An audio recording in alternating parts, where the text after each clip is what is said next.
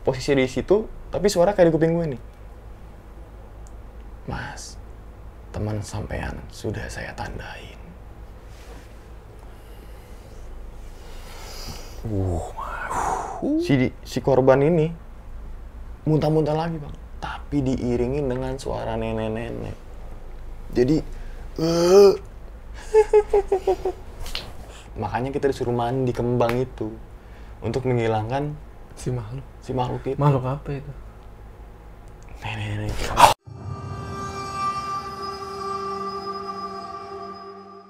Assalamualaikum teman-teman, balik lagi sama gua Jo.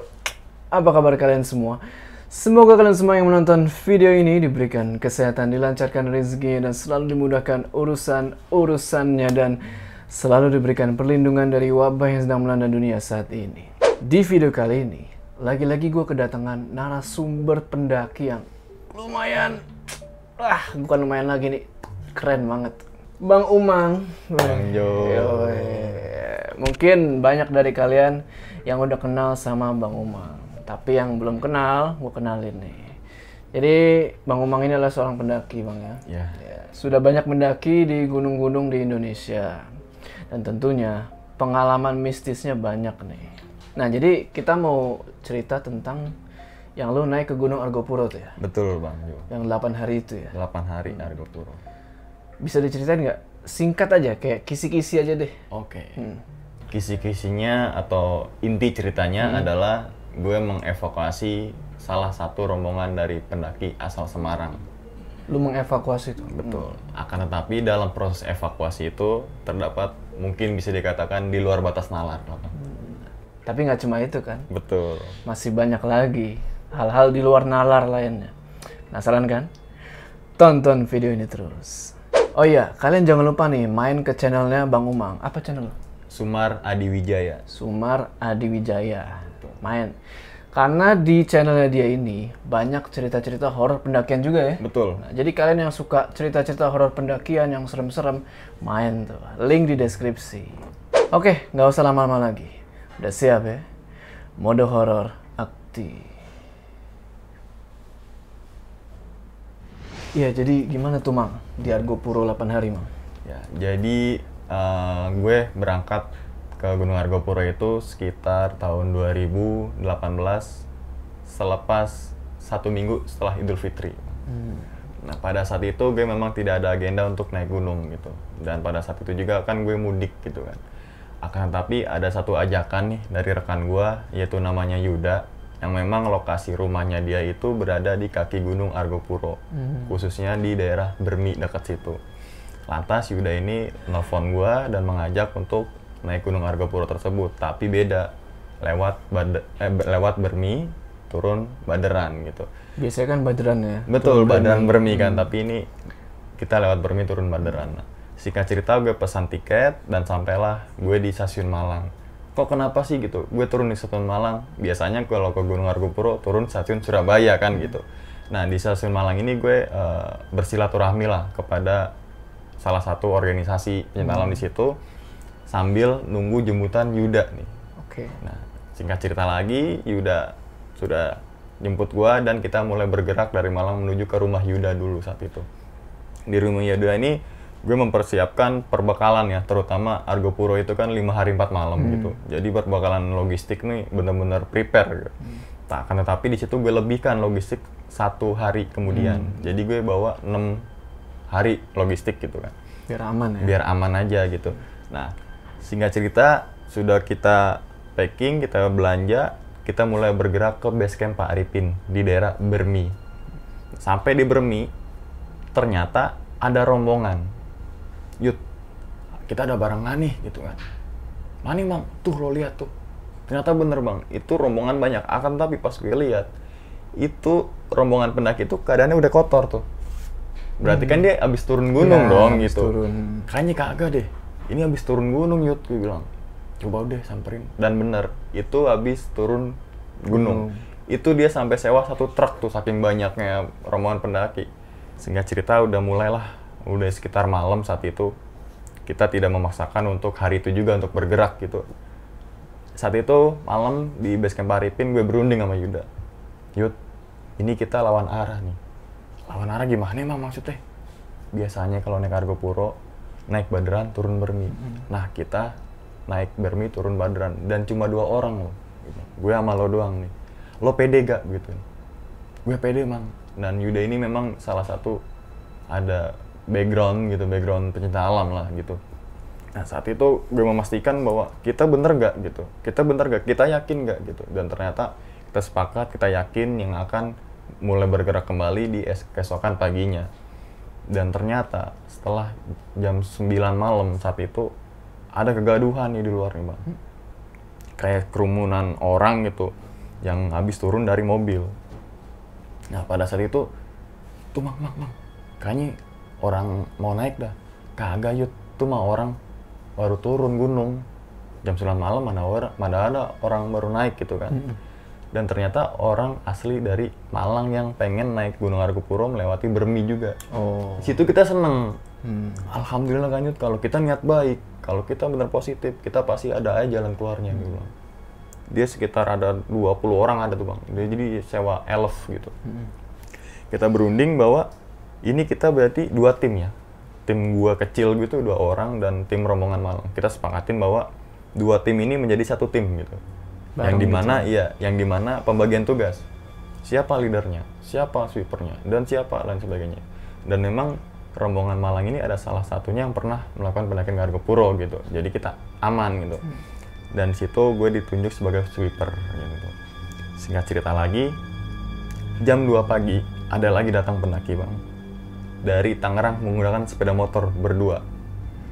Jadi kita makin senang lagi kan. Makin. Alhamdulillah, nih tiga tim nih tetap kita walaupun tiga tim kita satu tim ya sepakat. Tidak ada kata ting- tinggal ninggalin, tidak ada kata gini-gini. Ya udah. Nah, barulah tiba subuh ya. Subuh kita mulai bangunin tuh semua anggota gitu kan. Untuk yuk kita packing ulang nih Hmm. kita udah banyak uh, anggota dan kita bergerak dari base camp Pak Arifin itu ke Danau Taman Hidup dulu. Hmm. karena di di apa ya, dibalik nih. Iya. gitu kan. Biasanya kalau di Badaran Danau Taman Hidup tuh paling akhir. Tapi kita paling awal di atau uh, bermalam saat itu. Nah kita mulai bergerak itu dari pos base camp Pak Arifin jam 11 siang. Kok siang banget sih? Gitu kan. Karena rombongannya banyak dan base camp Pak Arifin itu bisa dikatakan WC cuma satu gitu jadi bergantian tuh bang Oh, lu kuese dulu. Iya kan kita udah kelar gitu kan. Yang lain nih ada lagi, kita udah kelar ada lagi. Jadi kita lambat di situ. Nah kata yang sudah pernah naik Gunung Argopuro melalui Bermi dari pos Pak Arifin menuju ke Danau Taman Hidup itu memerlukan waktu sekitar 5 jam. Nah, kita udah dapat info seperti itu dan kita mulailah berdoa dan mulai pergerakan tuh. Di sinilah ah, bisa dikatakan awal mula kejadian lah gitu ya, kejadian yang bisa dikatakan di luar batas nalar gitu. Kita sampai di hutan karet, hutan karet itu sekitar jam 1 siang. Nah, situ udah ada celutukan tuh dari rekan dari Malang itu bahwa kok kita bergerak dua jam masih di hutan karet ya santai bang positive thinking bilang. dan nggak lama kemudian itu ada salah satu anggota dari Tangerang bahwa udah yuk kita bergerak kembali nih bergerak kembali. Soalnya mau hujan mau hujan bergerak kembali. Itu yang gue temuin atau yang gue lihat itu treknya bener-bener hutan karet terus. Seharusnya oke lah dari pegunungan bawah ke hutan karet atas lagi kan beda lagi tuh vegetasinya. Beda lagi beda lagi. Tapi kok kenapa nih hutan karet terus yang gue temuin atau yang gue lihat nih? Ya sampai akhirnya menjelang lah singkat cerita tuh maghrib maghrib hujan mulai turun break kata leadernya gitu break dulu break dulu break dulu tenang pikiran semua pakai jas hujan kita berunding lagi kita udah bergerak nih dari jam 11 sampai jam 6 udah Di luar batas Iya, estimasi dong. estimasi 7 jam. Sedangkan pergerakan kita bisa dikatakan nggak dikit-dikit berhenti gitu. Hmm. Lancar-lancar aja walaupun pelan kan gitu. Ini sepertinya nggak ada yang ada yang nggak beres gitu. Tapi dia ketika ngomong ada yang nggak beres tuh nggak cerita kok semua apa anggota ya. Cuma gua dan leader dan lain sebagainya cuma itu ini nggak ada yang beres mang. Kita berdoa dulu semuanya. Berdoa kembali tuh bang di hutan karet itu tuh. Nah itu selama yang selama perjalanan dari selepas maghrib menuju sampai akhirnya danau taman hidup banyak sekali gangguan dan saat itu gue belum merasakan. Yang merasakan itu adalah kawan gue rekan gue si Yuda. Hmm. bahwa bang kanan lo kanan lo kanan gue apaan? Kan hutan karet. Kagak bang kanan lo cepet cepet cepet gitu. Nah gue bergerak tuh yud santai santai Bang, santai. Jadi posisi gue di belakang Yuda depan. Bang kanan lo kanan lo cepet cepet cepet. Ini nggak tahu kenapa ya. Dalam perasaan ketika Yuda mengatakan kayak gitu gue masih berpikir positive thinking gitu. Nggak berbau hal-hal gaib lah Hmm, gitu. mistis. sugesti yang nggak Yud, lo capek. Sugesti lo dia bergerak kembali. Sampai akhirnya kita kepisah men- kepisah menjadi tiga tim dalam rombongan itu. Ada tim pertama kedua dan tim tim ketiga. Dan gue berada di tim ketiga. Eh, perjalanan setelah pas maghrib menuju dan taman hidup itu benar-benar sangat melelahkan ya. Karena gue masih biasa berpikir positif bahwa kita berebut oksigen kan gitu. Jadi susah untuk bernapas. Sampai akhirnya selepas Yuda mengatakan cepet cepet dan ternyata depannya itu udah danau taman hidup. Dan sampai tuh jam 9 malam. 9 malam. di danau taman hidup. Tuh anak-anak alhamdulillah pada sujud semua. Alhamdulillah ya Allah gitu kan. Situlah gue mulai memilih tempat untuk mendirikan tenda kan. Nggak tahu kenapa tiba-tiba gue mengarah ke arah pendopo dari danau taman hidup itu. Yang itu yang rumah-rumah rumah kecil itu, ya rumah kecil dia lo tunggu sini ya gue mau nyari tempat gue berjalan tuh bang untuk nyari lapak ya nyari lapak tenda gitu gue jalan ke arah pendopo yang gue lihat itu ada tempat camp Hah? di danau taman itu, itu tempat camp danau airnya Tempat camp. oh, merinding gua tuh Widih. Maksudnya tempat camp tuh kayak ada bukan tenda air. Oh, makanya gue samperin tempat itu karena itu tenda banyak mesti di situ di atas air itu. Tapi yang gue lihat tuh bukan air bang. Apa? seperti Kayak rumput tanah. gitu. betul Nah, rumput. Oh. sampai akhirnya mang mang lo ke mana mang ke mana? Dan yang sumber suara itu si Yuda ya itu danau taman hidupnya gitu. Jadi yang tempat campnya itu jadi danau yang danaunya jadi tempat camp. Langsung dikejar sama si Yuda tarik. Gue sampai jatuh kan oh gila. Sampai gue sampai gue jatuh itu brek istighfar istighfar itu posisinya kaki gue tuh sampai basah Hmm. Maksudnya apa? Maksudnya gue tuh udah nginjek Lu udah nginjek airnya. istighfar mang. Iya yud gue istighfar istighfar. Gue sholawat, barulah kita bergerak ke tempat camp yang seperti eh, Sebenarnya. sebenarnya gitu ya. Kita masang tenda dan kebetulan gue bawa tenda isi dua orang kan emang pertama rencana gue cuma sama Yuda nih. Gue memilih spot tenda itu di sebelah kiri. Jadi kiri gue tuh nggak ada tenda lain nih. Hmm. Nah, tim yang lain itu bikin bundaran tapi nggak bundaran full. Jadi kayak letter U. Oke. Yang ke depannya itu adalah Danau Taman Hidup. Nah, kita bermalam di situ.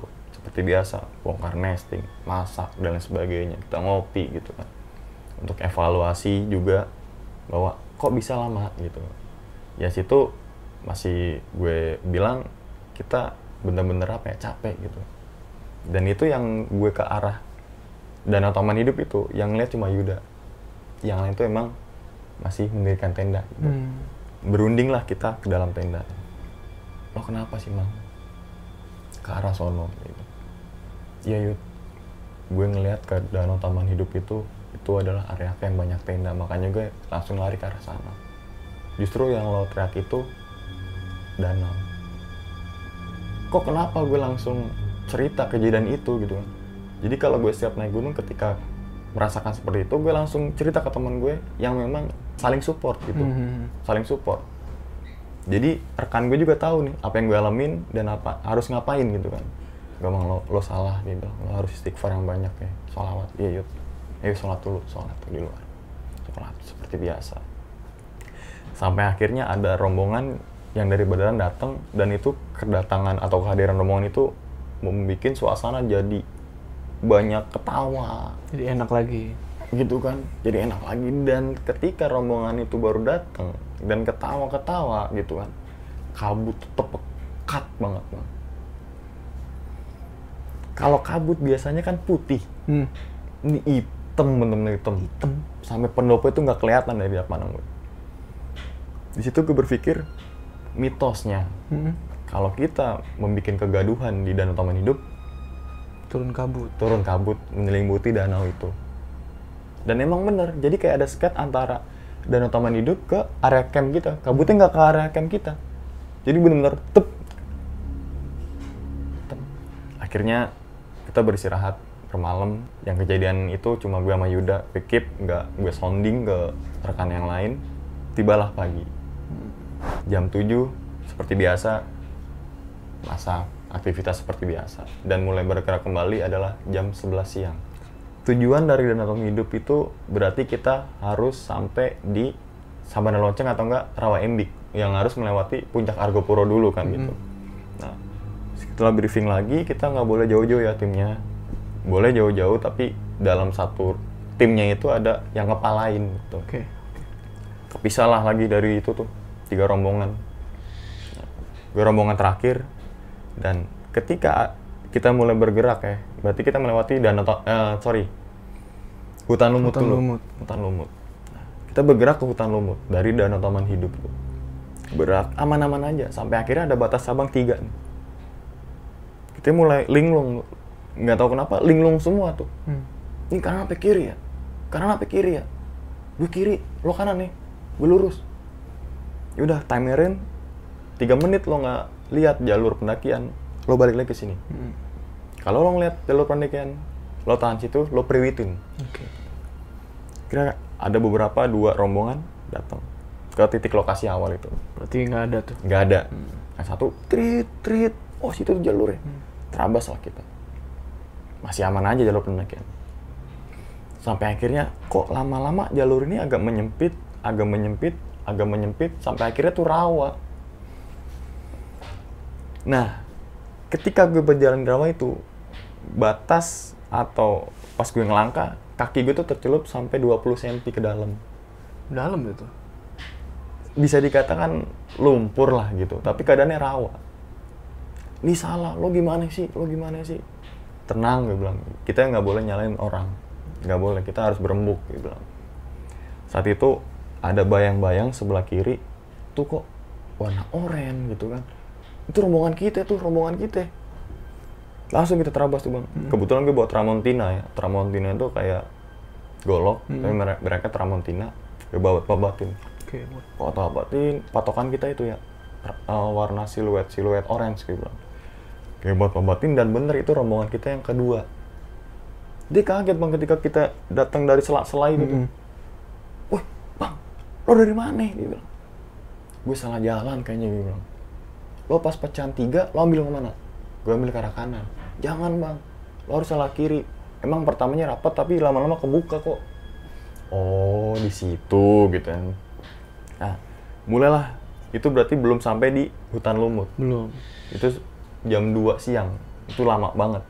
Nah bergerak bergerak bergerak. Setelah gue ketemu tim 2 tim kedua ya. Nah tiba-tiba sekitar pukul jam 4 sore hujan itu datang lagi bang itu kita belum masuk hutan lumut.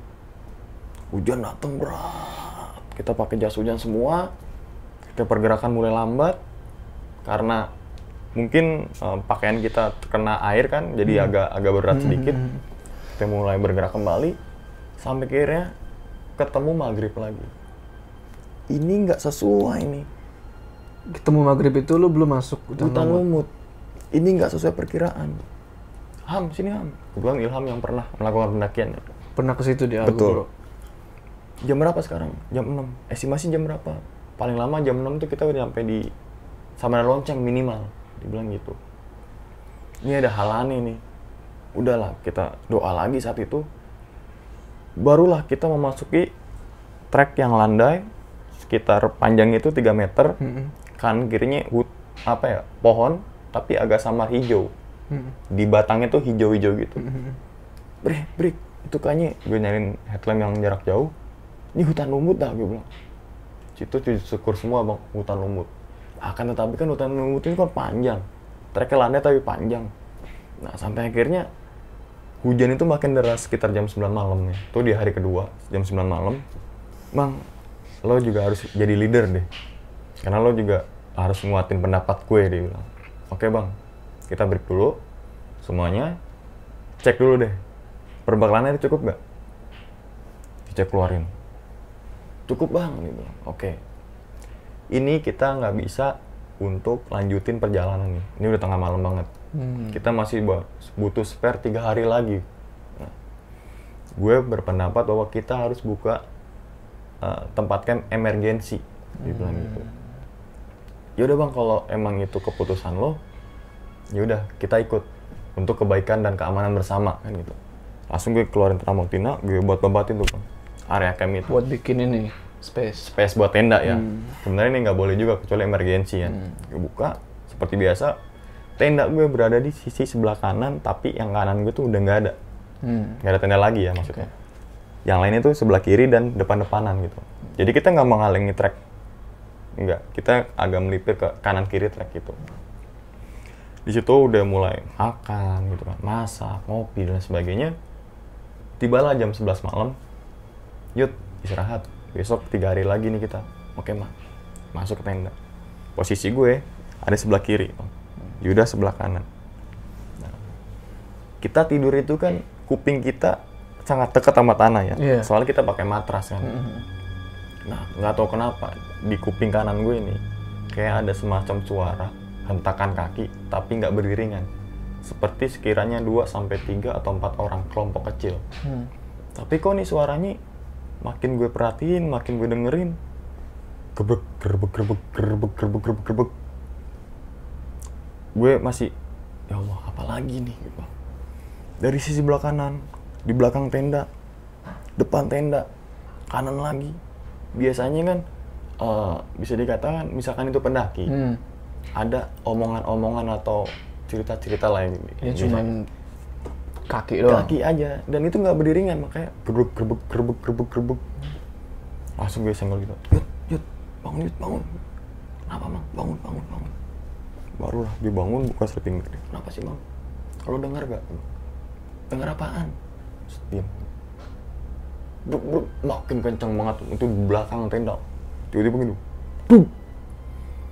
dan langsung tuh grek grek grek grek grek grek grek yang tadi tiba-tiba suaranya gerbek-gerbek Hmm. ketika gue bangun suara sekali deg terus beriringan brek brek brek brek brek. Seperti kelompok kecil sekitar empat orang lima orang. Hmm.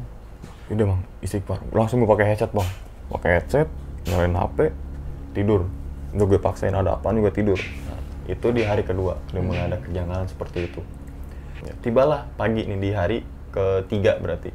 Di situ tampak dari muka rombongan Malang lah Tangerang. Itu enjoy enjoy aja tuh. Seakan-akan tidak ada hal-hal terjadi di luar batas nalar tuh. Enjoy ketawa-ketawa. Yang mukanya kusut cuma gue masih Yuda karena udah dua hari itu bisa dikatakan udah terjadi kejanggalan gitu. Ya udah kita keep gitu ya. Kita nggak boleh sounding kayak yang lain. Kita berdua aja. Kita saling nguatin. Oke mas nah, jam 11 siang kita mulai bergerak kembali. Nah tracknya itu udah mulai agak naik ya. Kita mulai agak eh, yang dihadapin sekitar 30 derajat atau 40 derajat kita mulai naik. Kita udah memasuki ke pegunungan Hiang sampai akhirnya kita ke sampai lah di puncak Hiang pegunungan Hiang baru puncak Hiang gitu. Di situ aman-aman aja. Rasa capek juga masih dalam batas wajar. Jam 4 kita bergerak ke puncak Argopuro. Dari jam 4 ke jam 5 kita masuk ke Argopuro jam setengah 6 kita mulai turun ke Sabana Lonceng. Itu belum terjadi apa-apa. Nih Sabana Lonceng ini ini ki- kita kepisah nih bang tiga tim. Ada yang memutuskan untuk ke puncak Rengganis dulu untuk menikmati sunset. Oke. ada yang memutuskan untuk nunggu dari tim Rengganis di Sabana Lonceng. Dan gue termasuk gue lanjut ke Rawa Embik untuk membangun tenda. Dia bilang. Gimana sepakat semua ya? Yang di Sabana Lonceng tungguin yang dari Rengganis gue bersama lima orang ini mulai bergerak ke Rawa Embik gue bilang oh yaudah bang kalau gitu sampai ketemu di sono ya gitu kan nah, berjalanlah kita selepas maghrib ya dari Sabana Lonceng menuju ke Rawa Embik. Rawa Embik. Dalam perjalanan dari Sabana Lonceng menuju Rawa Embik, posisi gue tuh berada di ketiga barisan ketiga. Di belakang ini ada anak Tangerang dan belakang lagi ada kawan gue si Yuda. Jalan itu di Sabana ya, Sabana kanan kirinya tuh kita berada di sebuah lembahan. Nah, tiba-tiba nih bang, dari arah sebelah kanan yang itu puncak Rengganis, ada suara kayak cewek ketawa tapi merintih. Jadi kayak gue masih gue dengar saat itu gue dengar. Tapi gue memastikan mungkin itu temen tim gue yang pertama udah nyampe ketawa-ketawa kan gitu. Nggak lama kemudian si orang Tangerang namanya Kodok terjungkal ke depan kayak. Oh, jatuh gelinding. ke depan bang. Berarti kan saking gedenya tuh dorongan dari belakang. Hmm. sampai kira woi Jod lo jangan dorong gue dong. Langsung kita berhenti kita samperin tarik mundur. Lo kenapa dok? Lo kenapa dok? Yuda nih dorong dorong gue apaan sih gue gak dorong lo? Itu kejadiannya ketika suara itu muncul. Suara itu lama munculnya apa? Cuman hmm, gitu dong. terus bang berlanjut. Sampai kira ketika gue bilang itu mungkin temen tim kedua. Eh tim pertama Karganis. Setelah gue dengar itu gue berjalan baru si kodok ini terjungkal ke depan. Hmm. itu ngeberunding nah ketika gue berunding lo kenapa dok? Ada yang dorong bang. Oh iya Yuda colek Yuda gini. Iya gue dok yang dorong. Dia bilang gitu. Jadi untuk untuk Iya. meminimalisir Mm-mm. gitu kan Biar sugesti dia kita. ini, thinking ya aja. gue kesandung dia bilang. Oh ya udah kita bergerak kembali. Nggak lama kemudian si Yuda sebelah kiri dengar bang suara itu. Tapi Yuda nimpalinnya ketika ada suara Yuda ada yang ngetawain tuh. Langsung si kodok kembali lagi bang ke jungkal depan. Jadi ke buk buk buk buk buk buk. Uh, uh, uh, terjungkal ke depan tuh. Langsung ke eh, saat itu juga gue tarik mundur lagi gue samperin kodok. Santai dok santai santai santai. Baru situ situ kodok bilang ada yang ngetawain ya tadi ya. Mungkin ini yang dorongan pertama bukan dari lo deh Yud kita mulai menguatkan satu sama lain dan gue tanya si Ilham Ham masih lama nggak sih ke Rawembik bentar lagi sih bang. Seharusnya bentar lagi. Sekitar dua jam bang. Ya udah kita bergerak. Doa dulu ya kembali. Doa. doa sekarang kita rolling nih bang. Gue berada di posisi belakang. Hmm. kodok lo tengah. Yud depan. gitu. Gue masih belakang. Nah saat itu udah mulai gerimis ya. Gue pakai raincoat Hmm. raincoat atasannya aja. Gue jalan gue mandeng gue tuh nggak kanan nggak kiri fokus ke track. Hmm. tiba-tiba ya ketika gue jalan selepas gue berdoa itu kayak raincoat gue ada yang narik. Sekarang nggak boleh jalan. Gue jalan lagi. Ini apaan sih? Gue nggak ngeliat itu perjalanan si Yuda tuh udah mulai agak jauh sekitar 5 meter ya. Gini lagi. Jadi apa ya kayak gue tuh nggak boleh ninggalin tempat itu. Hmm. dan itu nyata. Raincoat itu beneran ketarik. Gue saat itu gue langsung bersolawat nabi gitu kan, dan membaca Tapi doa. itu nggak nyangkut di ranting atau gimana kan? Nggak ada.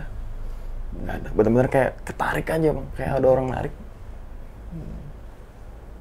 kita gue sholat nabi gue sholat nabi udah berdoa alhamdulillah. Lepas sendiri gitu. Jadi pas gue dorong gini tuh.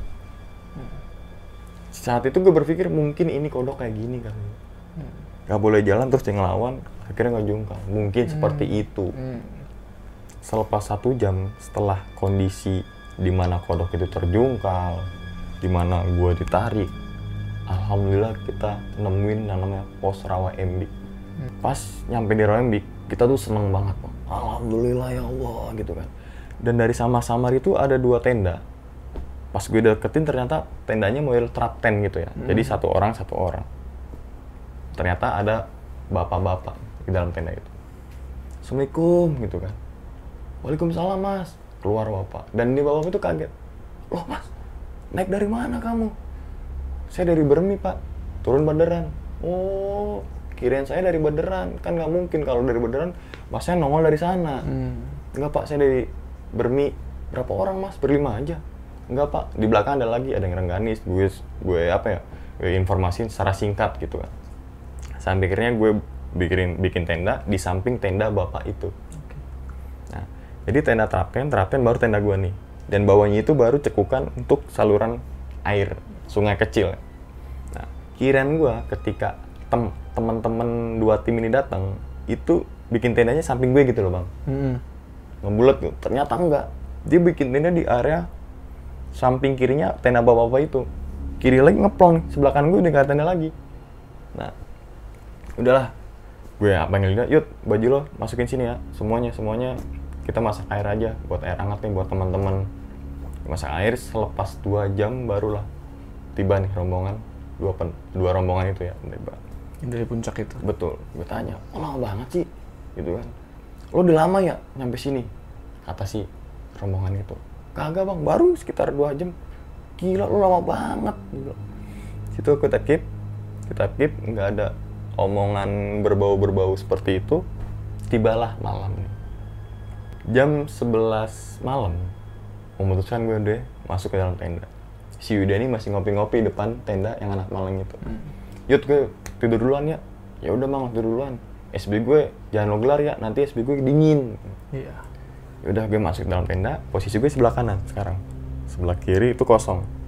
Nah pas saat ini gue tidur terlelap tidur terlelap sampai akhirnya ada bunyi resleting. Seret Ini buka tenda. Yud Hmm.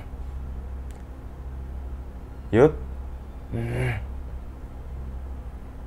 Ah lo gila gue bilang udah tidur tidur gitu kan baru resleting keduanya. Seret yang bagian dalam tenda ya? Hmm. seperti biasa kayak layaknya pakai SB bunyi kan seret seret itu posisi gue madep kanan tapi gue tutup gini. Jadi lu nggak tahu kan? nggak tahu karena kan Layar. dingin banget saat itu. Hmm. nah udah terlelap gitu kan. Sekitar jam satu malam nih bang. Dini hari ya jam satu malam dini hari. Kaki gue nih ya ada yang ngegaruk gini nih Yud kuku lo panjang banget gitu nih Hmm. ngorok lagi lo gue kan nanya Hmm. langsung gue giniin bang Tuh, Hmm. bego lo aniin apa eh, nakut-nakutin gua aja lo gitu kan itu emang eh, bisa dikatakan itu ketika gue gini bang itu benar-benar kayak ada orang jadi kan posisi gue kanan gitu ya? Iya. gue kan nyenggol gini Iya, ah gini kan. nakut-nakutin gua aja? Sampai akhirnya jam 3 malam itu suara ini itu makin ngebas makin ngebas. Kayak berarti kan tuh suara napas bang. Gue mikir nih Yuda apa ya? Bukan nih. Tapi ketika gue senggol akhirnya gue ngerasa kepo kan. Yuda ini mah? Ya udah mungkin Yuda kecapean. Jadi suara napasnya tuh sangat bergema gitu kan.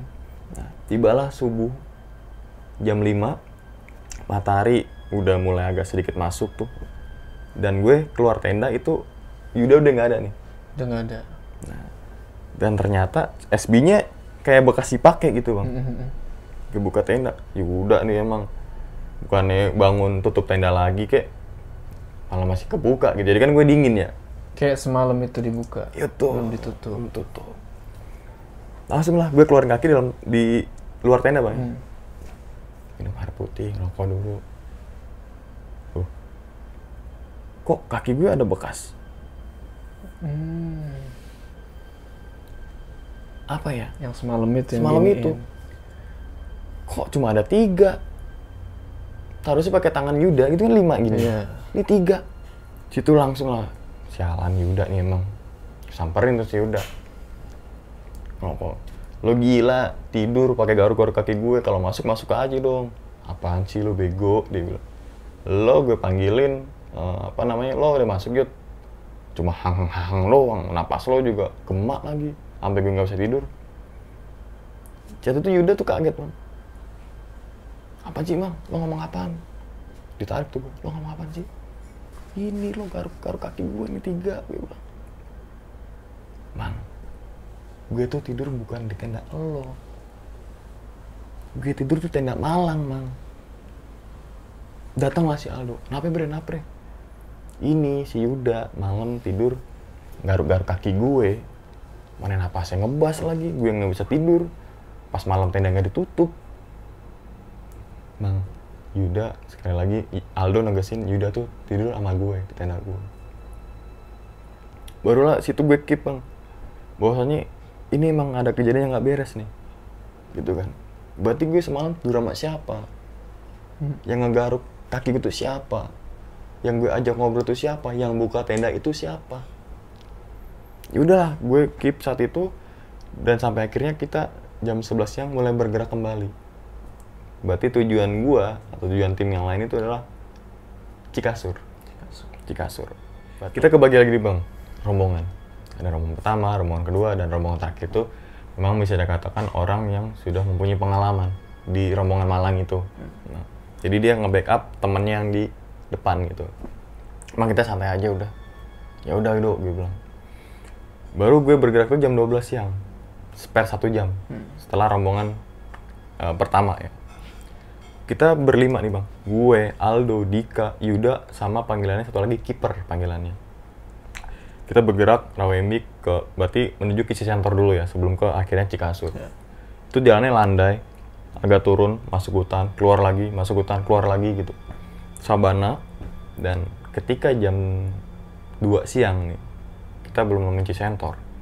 Itu kan masih dalam batas normal ya, Mbak. dua jam ya wajar belum belum sampai di Cisentor gitu. Itu kita melewati pohon tumbang kayak gini. Posisi gue berada di urutan keempat.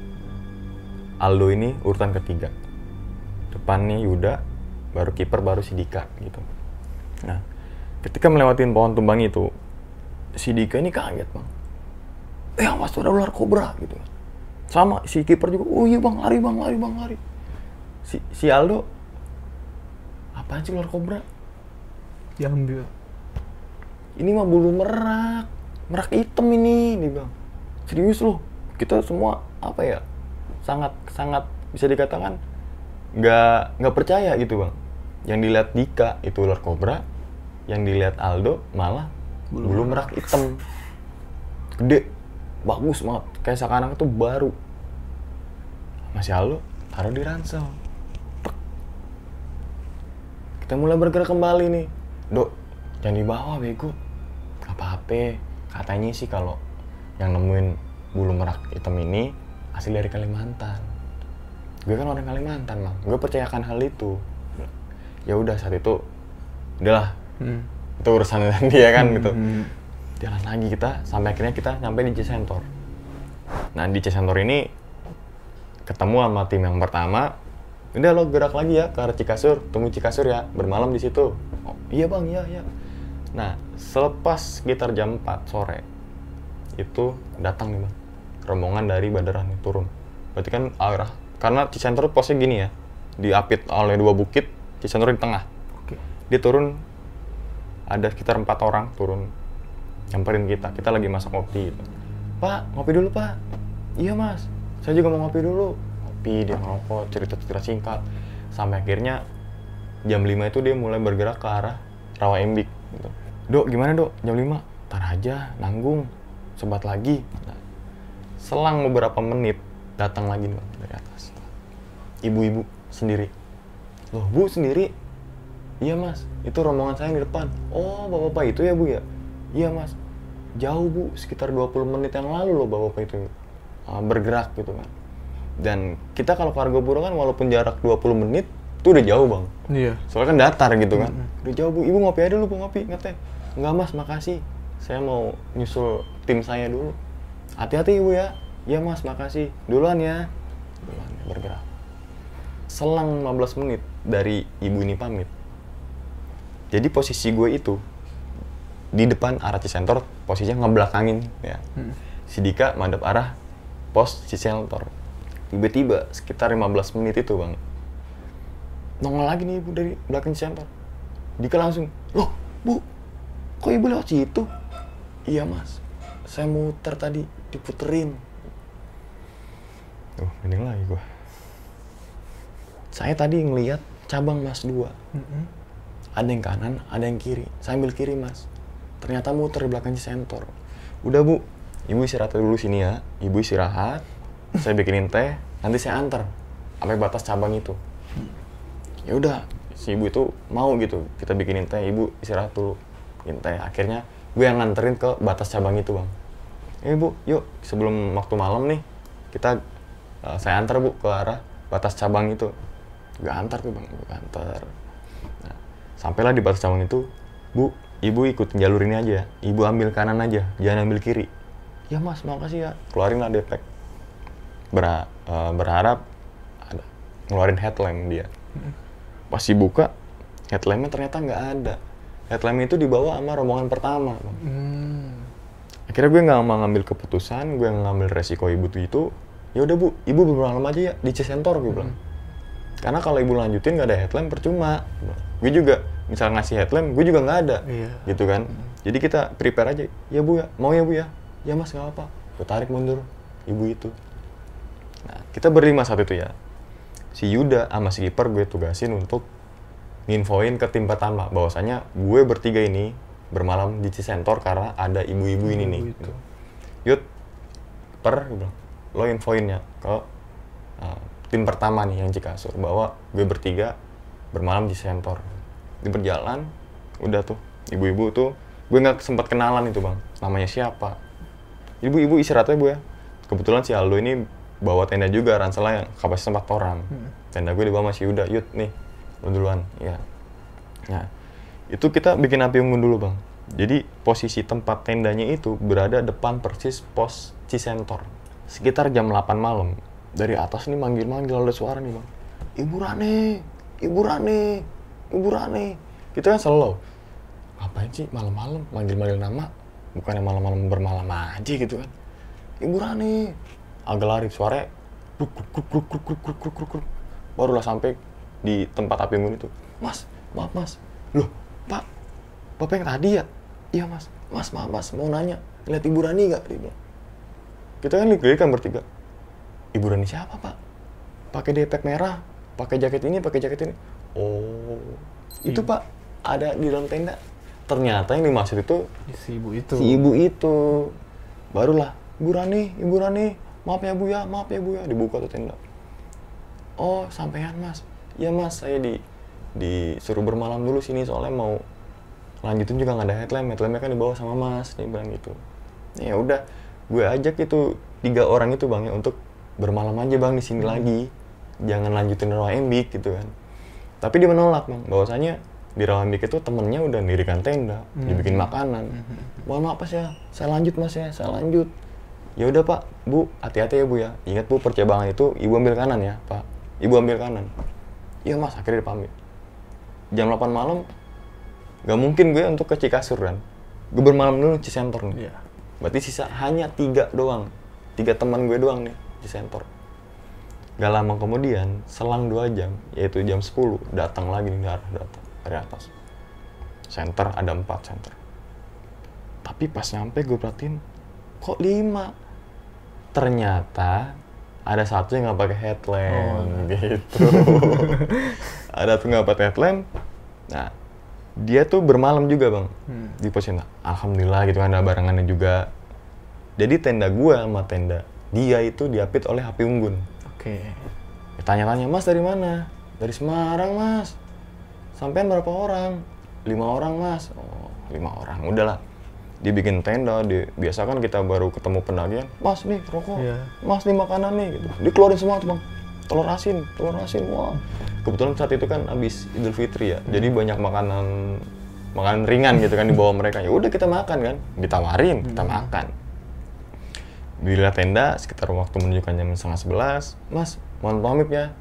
Saya tidur dulu bertiga soalnya besok saya harus mulai bergerak kembali gitu.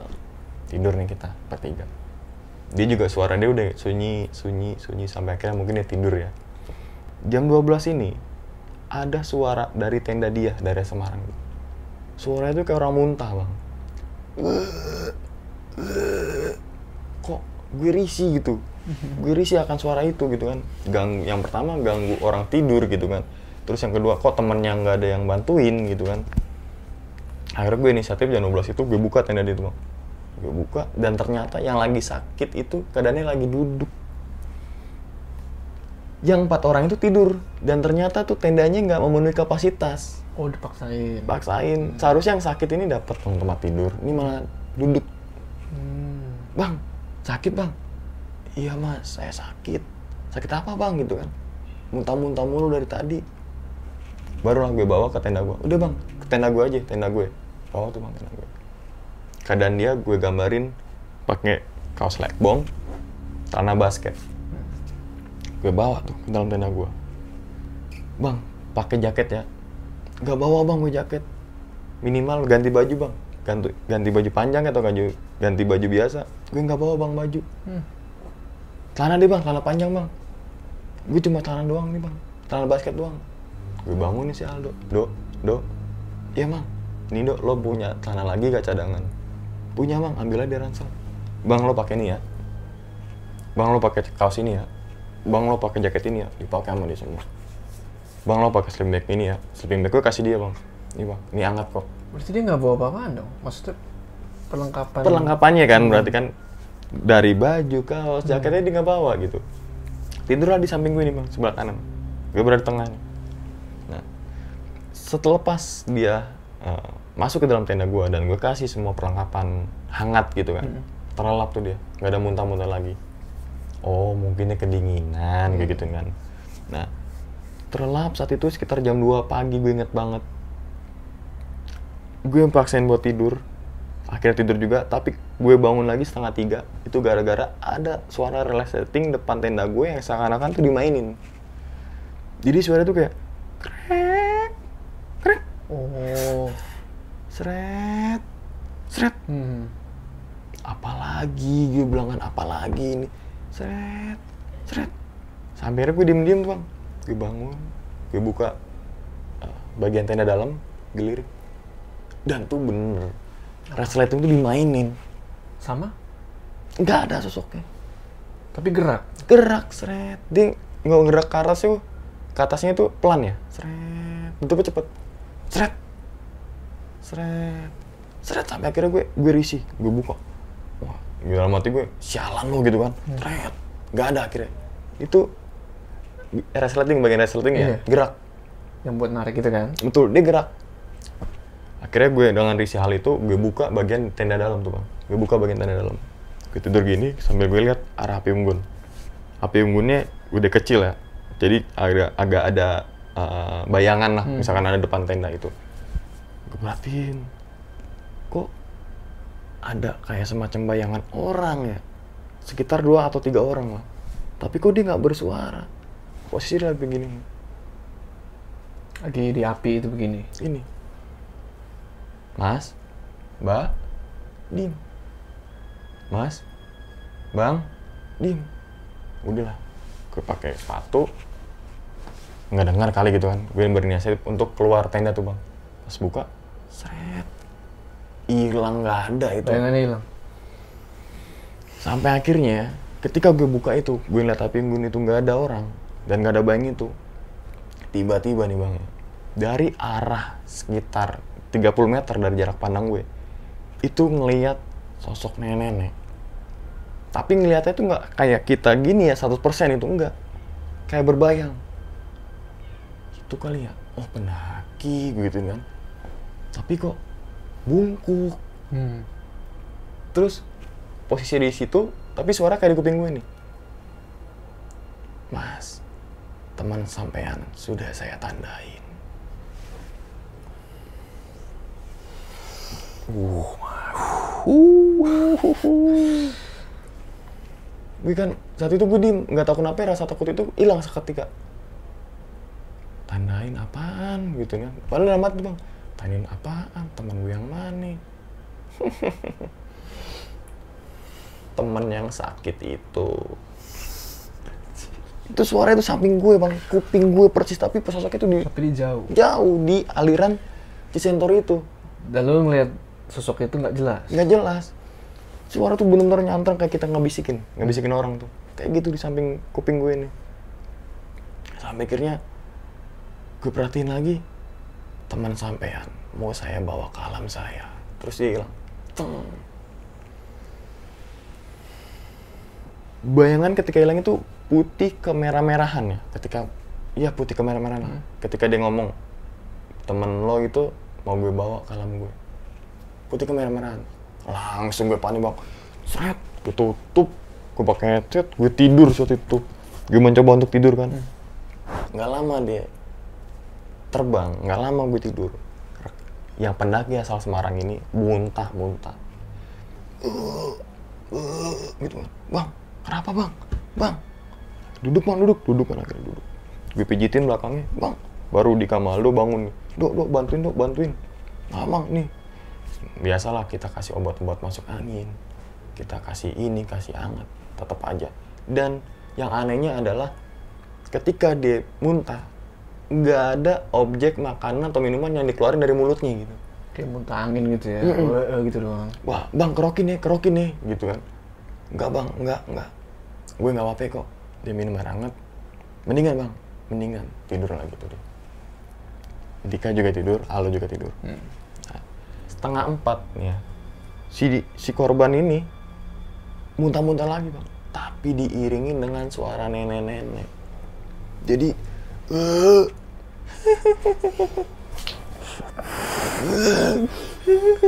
itu suara nenek yang tadinya di depan mata gue. Berada di belakang posisi sensor itu gue denger sangat jelas bang. Sampai gue nyenggol Dika. Dik dik dik. Apa sih lo?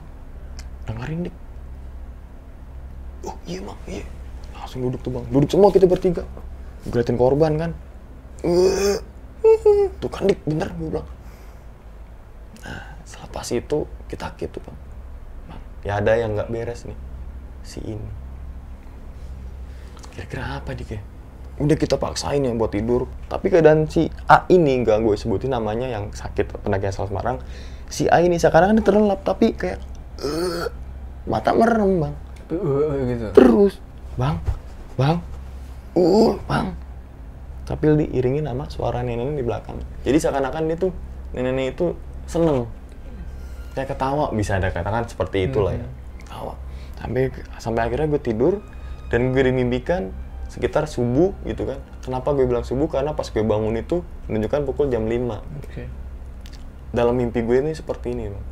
bahwa ketemu lagi tuh gue emang Nenek-nenek. itu. nenek itu karena dia bungkuk muka dia nggak kelihatan gitu kan.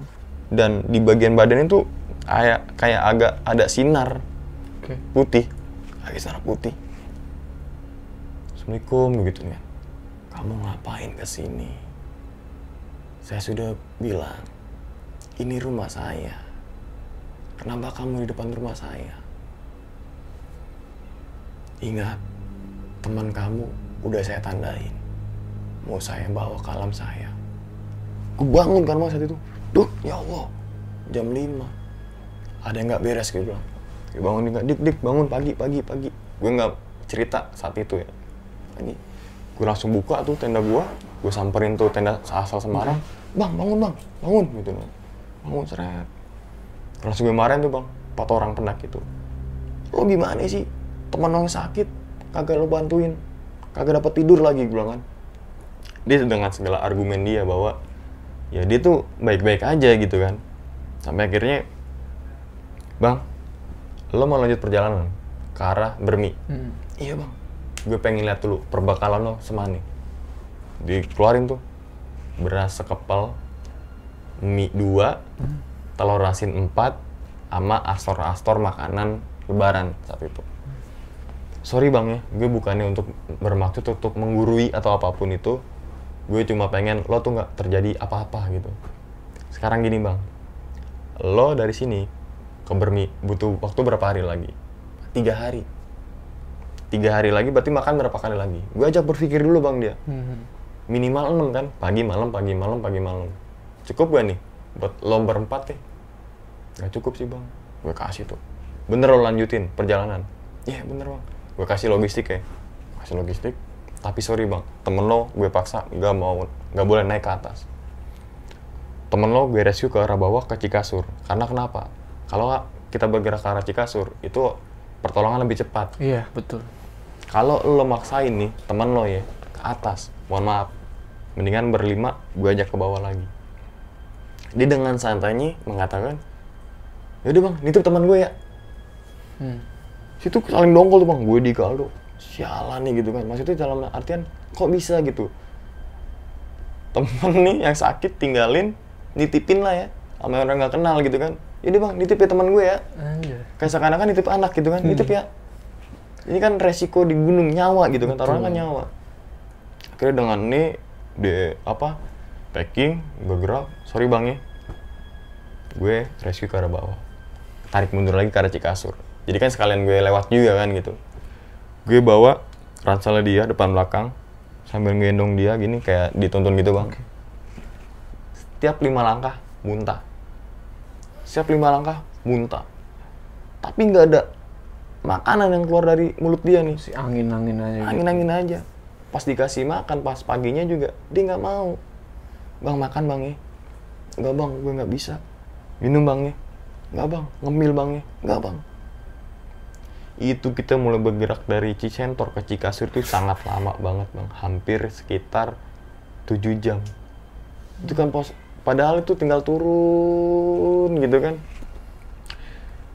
Itu posisinya bener-bener bisa dikatakan capek sangat luar biasa karena badan dia itu agak gendut. Jadi kita menopang badan dia gue bawa depan belakang si Aldo itu untuk duluan untuk informasiin yang dari Cikasur. Oke. bahwa gue itu bisa dikatakan nge-rescue lah ya nge-rescue atau nolongin pendaki asal Semarang gitu. Dan untuk infoin bahwa lo yang di Cikasur turun duluan nih buat panggil bantuan gitu kan. Nah itu 7 jam sampai akhirnya kita sampai Cikasur jam 5 sore dan bener dua rombongan ini yang Malang ini sudah mulai bergerak ke arah bawah. Jadi gue nggak nemu lagi tuh. Nemu. Ternyata udah diinstruksi sama si Aldo bahwa lo turun duluan sambil lo panggil bantuan ya Oke. gitu. Sampai Cikasur kita bikin tenda. Nah ternyata di situ ada satu rombongan yang salah satunya adalah backgroundnya dokter bang. Gue bawa ya kan. Dia salaman tuh biasalah kenalan. Bahwa dia menjelaskan bahwa dirinya itu adalah dokter. Pas kebetulan dong gue nolongin pendaki atau Semarang yang sakit maaf pak. Saya boleh minta tolong nggak? "Minta tolong apa mas? Saya habis nolongin pendaki yang asal Semarang. Dia mengalami sakit pak. Boleh dicek dulu gak pak? Oh iya pak. Saya cek. Dia bawa bang. Alat teles iya. Terus obat-obatan tuh bawa sama dia detak jantungnya.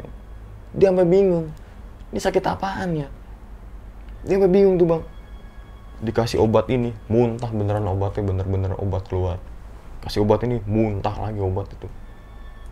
Sampai akhirnya dokter itu nyerah ketika dokter itu nyerah selang satu jam keadaan membaik Nah, kenapa sih gue nggak langsung turun arah ke bawah gitu karena pas jalan 8 malam itu keadaan uh, korban itu mulai membaik udah bisa makan ngobrol layaknya orang sehat ada normal lagi. Betul.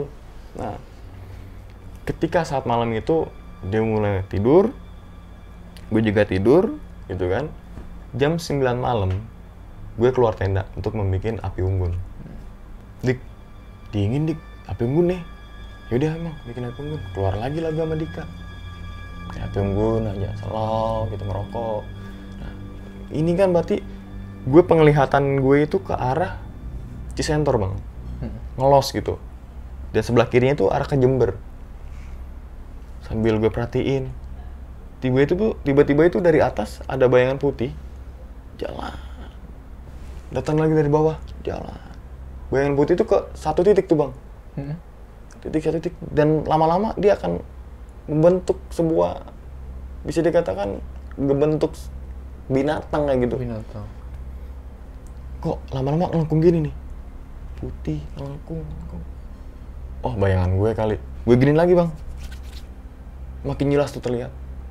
Dan makin lama makin lama bayangan putih itu menjadi sosok naga Tapi kepalanya nggak kelihatan. Jadi ngelengkung gitu tuh. Iya. kepalanya nggak kelihatan. Gue berasumsi naga dik dik cabut yuk apa sih? Api unggunnya matiin dulu kamu tidur gitu kan. Api unggun tidur nih bang. Tidur. Naga ini maksudku ukur- ukurannya kan biasanya naga gede tuh. Mm-mm. Nah ini gimana? jadi antar bayangan ke tanah ada gap. Heeh. jadi dia melayang ukurannya nggak terlalu besar sekitar mungkin kalau panjangnya 10 meter. Dan itu kepalanya nggak kelihatan ya. Tapi kenapa gue bilang itu naga? Pertama adalah bentuknya Yang gini-gini Jelek kan. dan ekornya tuh lancip sambil agak miring gitu tuh. Mungkin kayak naga-naga yang kita suka lihat di TV-TV gitu, mirip kayak gitu. ya ya. Tapi ini putih ya. Putih full putih. Full putih beneran putih. Sampai akhirnya pas gue mau nutup tenda itu kan bener penglihatan gue ke arah situ ya ke arah sosok naga bisa dikatakan kayak gitu. Itu hilang tuh bang. Bersiuleran lagi tuh putihnya hilang beramburan udah tidur tidur tidur tidur. Alhamdulillah saat malam itu cuma gue ngeliat itu aja ya. Sampai waktu pagi tiba. Berarti gue di hari ke lima kali ya lima Cikasur itu. Pagi nih bang ya. Itu gue masak dan sebagainya gue kasih makan tuh korban gitu. Si A itu gue kasih makan nggak mau gue kasih jelly jelian nggak mau. Gak mau lagi kan sebelumnya nggak mau lagi. tuh. nggak mau lagi. Padahal malamnya mau ya. Hmm. dia nggak mau lagi nggak mau lagi. Sampai akhirnya menunjukkan pukul jam 9 rescue belum datang tapi yang datang ini malah dua bapak-bapak yang datang datang ke depan tenda gua. Misi mas ya. Numpang istirahat. Iya pak. Ayo pak. Ini pak kopi ya. Ini teh gitu. Berapa orang pak? Ini saya dua orang doang pak pas dia bilang sambil nunjuk rekannya rekannya itu sambil oh situ kan gue mulai mulai beranggapan bahwa kok dia gini-gini mulu ya ketika si bapak-bapak ini sambil nunjuk di dia gitu dia tuh perakaiannya tanah pendek warna hitam rambutnya panjang terurai ikat kepala ikat la- kepalanya layaknya kain Mhm. bajunya baju pencaksilat tapi warna putih jadi putih hitam gitu. Oke. sebelum gue tanya asal dari mana dia ngucapin atau ada kalimat keluar dari mulutnya bahwa panggil saya mbah aja. Situ kan gue mikir mbah.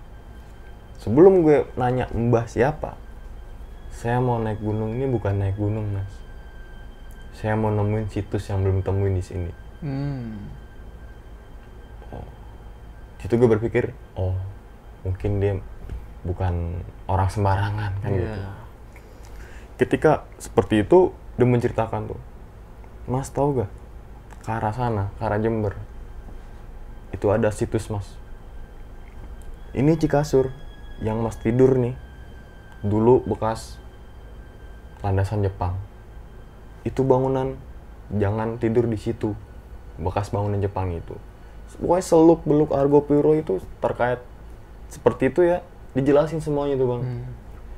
saya nggak mau pulang kalau belum nemuin situs. Padahal gue belum nanya. Tapi dia udah ngelontarin, ngelontarin kata-kata itu. Bang. Nah, setelah itu barulah Mas udah nggak ada logistik kan? Kok dia tahu gitu? Dia ngeluarin ikan bandeng yang dilit sama koran tuh bang. Ikan bandeng dua disuruh lah. Keluarin ikan bandeng dua. Gini lah. Keluarin dua. Kompornya itu masakin buat masnya satu bertiga sama saya satu. Itu merhatiin terus bang merhatiin aja. Seakan-akan gue fokus tuh. Ketika sambil nunggu ikan bandeng itu matang si Aldo balik ke tenda untuk ngambil bulu merak hitam. Dan menanyakan ke mbah itu mbah saya nemu bulu merak hitam nih di, di daerah Rawa Imbik. Diambil sama si mbah itu mbah itu ngangguk bang sambil senyum ke arah Aldo kamu orang Kalimantan ya?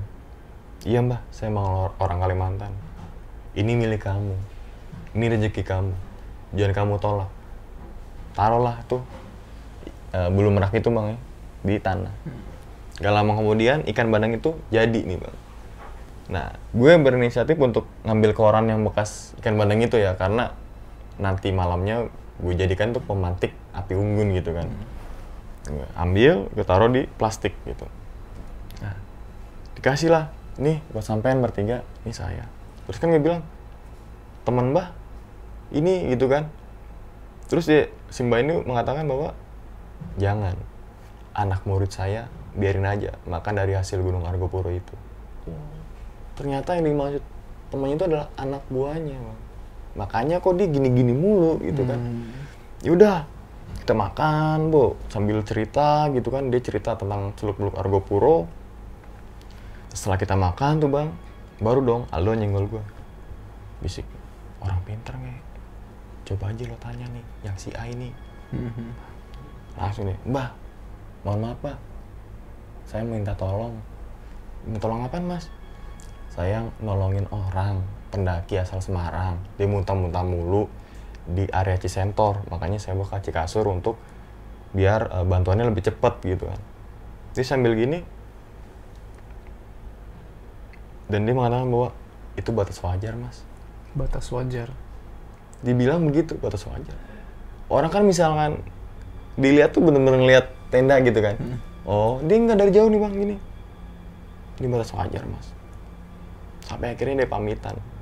Sebelum gue pengen nanya kenapa? gitu kan apa apa ada? Nggak, maksudnya batas wajar tuh apa sih? nah mungkin yang gue tangkap saat itu adalah batas wajarnya adalah eh, penyakit normal. Oh. kayak dia masuk angin gitu kan. Pas gue tegesin ini ada hal-hal negatif gak atau hal misis yang nempel pada dirinya dia langsung mohon maaf ya saya pamit ya. Saya udah dipanggil dari atas. Saya udah ada instruksi untuk jalan lagi itu uh merinding. Merinding merinding, merinding sejadi jadinya bang. Saya dapat instruksi dari atas untuk bergerak kembali kayak gitu. Jam 11 tuh dia mulai bergerak kembali. Sampai akhirnya jam 12 barulah datang motor nih untuk menjemput si A ini. Hmm. Untungan. mas mas rombongan dari Malang ya? Iya mas. Mana pena, ah, pendaki yang korbannya itu? Tanda saya mas. Langsung dia cepet. Cepet ya kan. Taruh bawa langsung tuh bang naik motor ke arah Baderan. Otomatis saat itu gue cuma bertiga ya kan? Gue Yuda dan juga Dika. Dan Aldo ya sorry berempat. Kita nggak mutusin untuk bergerak saat itu juga bang. Untuk ke, ke bawah ya. Karena kita masih ada sehari lagi nih logistik kita gitu kan.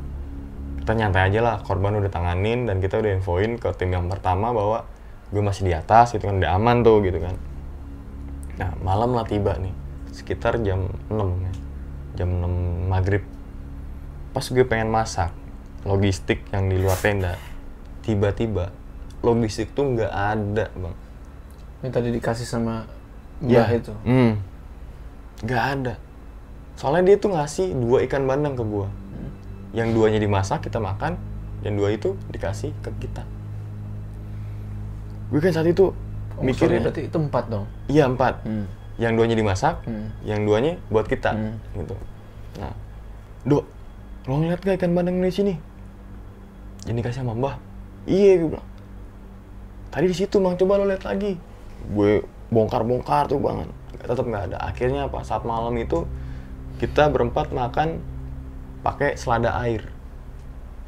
Otomatis kita harus ngambil selada air dulu di Sungai Kolbu, gitu kan, yang berada di bawah Cikasur tuh. Ah gue mau ngambil selada air dulu lah gitu nih sama si Aldo. Eh ternyata nih teman gue sih udah ikutan bang. Dan Dika nih nggak? Di tenda gitu. Gue turun ke arah sungai Kolbu itu untuk ngambil selada air untuk gue konsumsi saat malam itu juga. Nah pas gue turun gue ambil gue ambil di air itu. Nah nggak lama kemudian nih bang ketika gue ambil itu kayak semacam ada suara Jum! di area air sebelah sana sungai sana. Dan itu ombaknya itu sampai mengenain gue gitu. Ada yang nyebur gitu. suara itu ada nyebur kayak Dum! air itu bergelombang tuh bang. Kita lirik-lirikan sama Aldo sama Yuda. Apa bang? Merak kali gitu kan. Binatang jatuh. Gak lama kemudian nih bang ya. Setelah si Aldo mengatakan binatang kali itu kayak ada batu yang ngambang di air tuh bang. Cuk cuk cuk cuk cuk cuk Oh, kayak dilempar gitu. kayak lempar gini nih. Hmm. tuk tuk tuk truk hampir mengenai si Aldo. Gue lari-larian bang. Jika kasur bang saat malam itu juga. Ada yang jatuh lah ada yang apa nah saking panik kayak kita gitu kan. Pas gue nyampe tempat tenda nih bang ya. Gue baru keingetan ternyata gas gue habis nih. Otomatis gue kan bikin api unggun. Saat itu gue inget tuh oh iya ada koran yang bekas ikan buat pemantik api nih. Gue keluarin tuh koran yang gue masukin ke dalam plastik saat itu ya. Gue keluarin gue nyalain ternyata nggak bisa barulah gue sobek-sobek dulu dong. Sobek kok makin lama agak keras gitu. Kayak seakan-akan ada benda dalamnya. Pas gue buka itu belatung gede-gede banget tau pokoknya itu kalau gue inget itu ya mohon maaf nih bener-bener muntah banget saat itu posisinya belatungnya gini bang itu belatung gede-gede se sejari ya dan dia ngegumpal gitu situ gue berpikiran kalau itu belatung dari tanah otomatis tuh belatung ada sekitaran tanah itulah Hmm. dan kalau itu belatung ada dalam kantong kresek otomatis ada belatung-belatung yang berhamburan di kantong Iya. kresek itu Hmm, bener. ini bener-bener dia ngegumpal di saat itu tuh gue panggil lah kawan gue bre sini bre. Ada yang nggak beres? Apaan lagi mang? Nih. Muntas kayak gini bang kawan gue ini apaan bre? Ini bekas koran yang ikan yang kita makan tadi. Serius loh bukan kali. Ini loh cium baunya. Bener bang itu bau ikan bandeng. Saat itu gue coba baca Bismillah ya. Bismillahirrahmanirrahim. Gue bakar tuh belatung itu bang. Gue bakar saat itu namanya nafsu makan anjlok drastis. Yang tadi kita lapar. Ngeliat belatung jadi Lihat belatung jadi nggak malas yang tadi kita ngambil selada air nggak kemakan saat itu juga. Udahlah saat itu kita bermalam lagi saat itu bang di Cikasur. Seperti biasa ya malam-malam itu gue selalu BAB gitu bang. Kalau BAB nggak tahu kenapa gue tuh pirasat gue gue pengen BAB di belakang tenda yang di belakang itu semak-semak Hmm. gitu. Bre, ada yang mau BAB gak ke belakang nih? Bareng yuk. Kagak mang, tar aja gue. Ya udahlah, gue bergerak sendiri tuh bang ke arah belakang tenda. Nah, ketika gue baru buka celana, ini nggak tahu kenapa ya, di samping kuping gue nih seakan-akan ada suara yang pertama kali gue dengar dari Cisentor. Tapi suara bukan percakapan, tapi rintihan nenek-nenek itu kayak.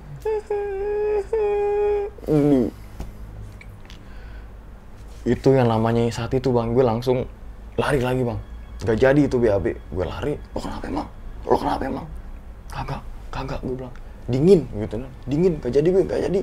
Sis lo dingin, iya dingin. Gue pura-pura namang gigil saat itu. Karena gimana caranya gue biar teman-teman gue itu gak rasa takut, gak ada sugesti buruk gitu kan. Sampai akhirnya gue tidur bang, gue tidur berempat. Nah, pas gue tidur berempat ini, lagi dan lagi suara yang gue dengar saat di danau taman hidup yang kayak suara gertakan kaki itu terdengar lagi di belakang tenda gue tenda gue posisinya adalah di bawah pohon gede di Cikasur. Itu di belakang percis tuh suara. Bruk bruk bruk bruk bruk bruk bruk sampai kira suara itu hilang ketika ada suara satu suara yang gede itu bang yang gue jelaskan tadi ya di di danau taman hidup dup Hmm. Dup, grup, grup, grup, grup, grup, grup, grup, grup. Saat itu gue mungkin halusinasi gue ini. Halu, gue bilang halu. Gue baca doa lagi bang, gue salawatan, apa pun itu. Gue coba hilangkan rasa takut gitu kan. Jangan sampai rasa takut ini menguasai diri kita gitu kan. Mhm. Tapi kita harus kuasai rasa takut tersebut gitu kan. Nah, sampai akhirnya sekitar jam 1 malam. Nah, gue tuh dimimpiin dimimpiin sama nenek-nenek yang pertama kali gue lihat di Cisentor. Sekarang yang tadinya gue ngelihat kasat mata gitu kan. Ini benar-benar tampak dalam mimpi gue, tapi keadaannya dia beberapa orang yang setelannya tuh kayak pendaki. Jadi nenek-nenek gini ya, bungkuk. Oh. Belakangnya tuh seperti pendaki setelannya. Saat itu gue linglung bang. Gue ngeliatin perhatiin. Ini siapa ya? Sekitar ada empat atau lima pendaki lah di belakang nenek-nenek itu. Langsung dia bilang sambil begini kan. Karena dia ketutupan. Saat itu gue duduk keadaannya. Di mimpi itu keadaan gue duduk. Kamu telah melanggar aturan saya. Saat itu gue nggak ngerasa gimana-gimana bang ya.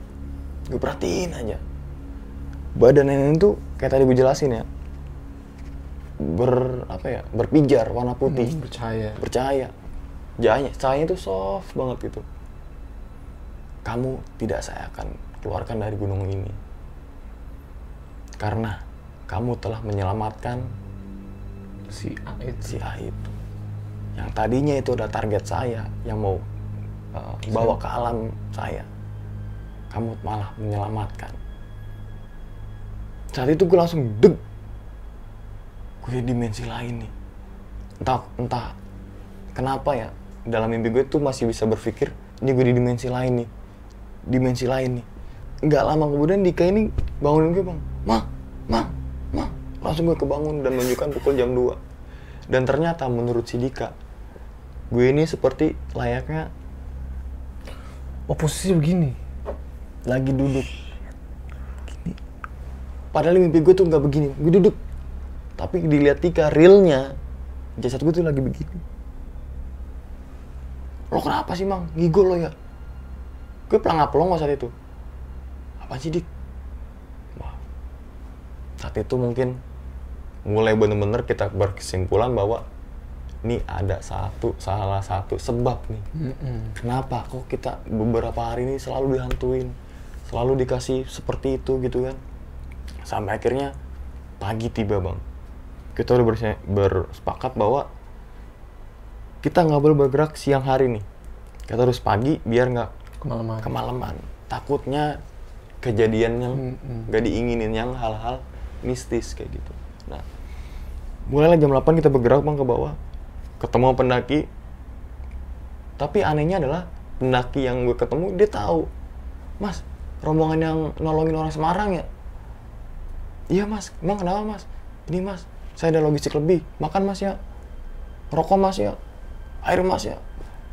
Jadi kabar itu ternyata udah beredar sampai bawah. Jadi ketika gue berpapasan dengan pendaki, ceritain lagi, dapat rokok, ceritain lagi, dapat makanan. Jadi kita lama bergerak turunnya itu adalah ketika kita papasan sama pendaki dan cerita, Hmm. kok bisa sih, kok bisa sih, kok bisa sih.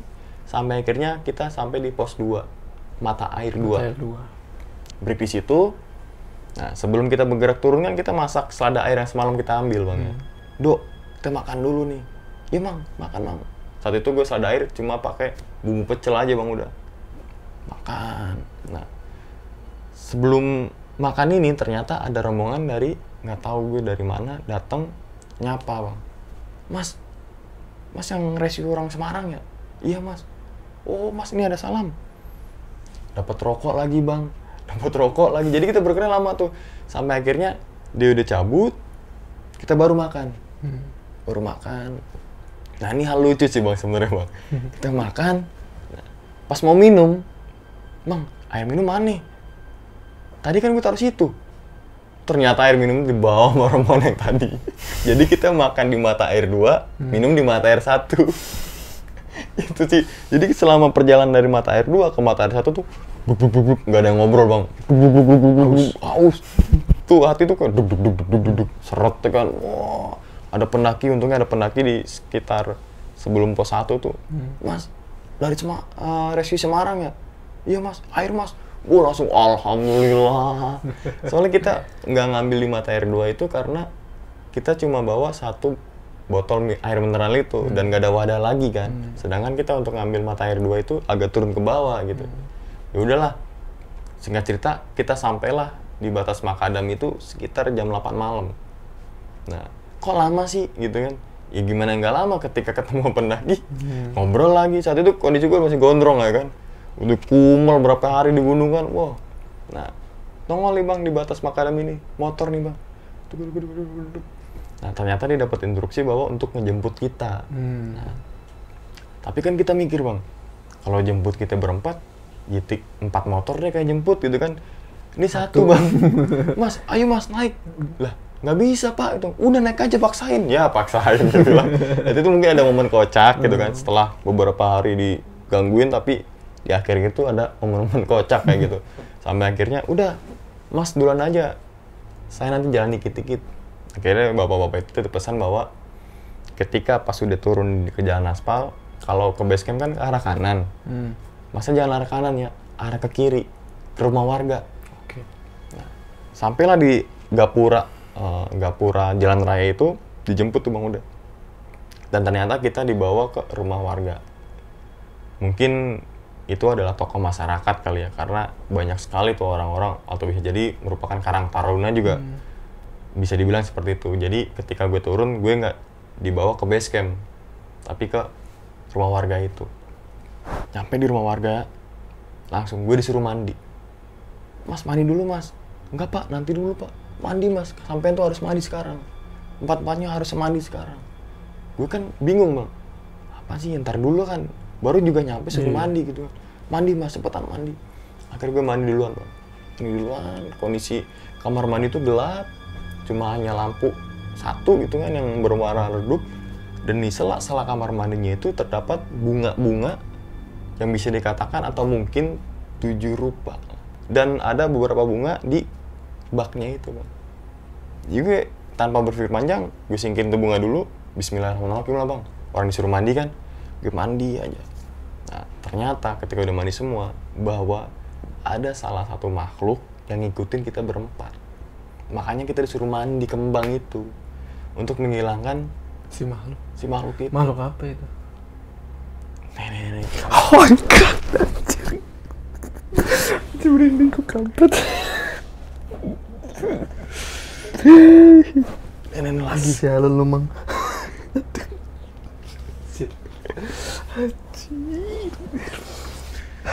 Terus, terus, terus. Terus ketika bapak-bapak itu mengatakan ada sosok kami ikutin dan ternyata nenek-nenek, gue langsung berpikir nenek-nenek itu kali ya, yang gue lihat nih, Hmm. Yang menampakkan suaranya, yang di mimpi gue, yang gue begini. Hmm. Nah, ternyata selepas itu semua dia menjelaskan si A ini nih, Iya sih. si A. Mas, Mas dapat salam dari si A bahwa terima kasih udah nolongin. Langsung gue nanya kan, Pak, kira-kira dia kenapa sih Pak? Iya Mas, dia itu pas bermalam di Cikasur, dia bermalam di bang- bekas bangunan Jepang. Hmm. Itu seharusnya nggak boleh Mas. Kan kita udah di briefing, saya mau naik Gunung Argopuro, kita nggak boleh bermalam di Bangunan Jepang dalam itu. bangunan Jepang itu dan dia itu ditempelin yang yang mana ada sosok yang suka dengan si korban gue nggak nanya apakah itu nenek-nenek apakah itu perempuan dan sebagainya tapi ada yang suka berarti kan kalau ada yang suka lawan jenis Hmm. Lawan jenis. Dan si bapak-bapak itu mengatakan bahwa dia hampir dibawa ke alam mereka. Jadi itu sinkron tuh bang. Mimpi gua yang gue alamin sama ucapan dari bapak itu sinkron. Kok sama ya apa yang gue rasain? Apa yang gue mimpiin gitu? Gue nggak bercerita bahwa gue dimimpi sama nenek gue nggak bercerita bahwa ada hal-hal gaib gitu kan. Dan ternyata pas saat itu tahu nggak mas? Kemarin itu ambulan datang BNPB datang polisi datang untuk apa? Untuk rescue itu bang. Hmm. karena kan eh, tim pertama gue udah duluan kan untuk membantu untuk meminta pertolongan kan. Dan malam itu ternyata kabar itu beredar udah mulai riuh gaduh pikuk tuh situ tuh. Gue nanya empat orang yang temannya itu gimana pak? Jadi yang empat orang yang ninggalin temennya Iya. ini ketika turun di pos Paripin langsung dibawa ke polsek untuk dimintain keterangan Hmm. dan ketika gue sampai di rumah bapak itu, ternyata korban itu udah nggak ada. Korban itu udah dijemput sama orang tuanya. Oke. Jadi gue nggak ketemu lagi tuh sama si A itu. Hmm. Nggak ketemu sama sekali. Akhirnya singkat cerita, gue bermalam dulu di situ. Seperti biasa, kita canda tawa gitu kan. Sedikit-sedikit mengarah ke Gunung Argopuro sebenarnya. Ya, apa yang diceritakan oleh Mbah itu Hmm. sinkron juga sama yang bapak ini. Oh ada situs lah. Gunung ini seperti ini. Dulu itu ada orang yang pengen nemuin situs. Dulunya itu dalam artian siapa? Apakah yang gue lihat? Hmm. Dulunya itu bang. Jadi mungkin banyak sekali ya pelajaran atau kisah dari gua gitu bang untuk teman-teman semua yang tidak memaksakan diri gitu bang. Mungkin seperti itu aja sih eh, pengalaman atau kisah gua ketika mendaki Gunung Argopuro pada tahun 2018. Iya mang, jadi dari kisah lo yang cukup bikin gua asli sih kacau kacau. Coba kalau keinget itu bener-bener dah. Nenek sialan. Ya, lu ada nggak pesan-pesan lah buat para pendaki teman-teman kita nih, pendaki-pendaki yang mungkin mereka itu masih pemula, masih ya baru pengen mendaki lah gitu. Apa Hmm, pesan-pesan oke. gitu?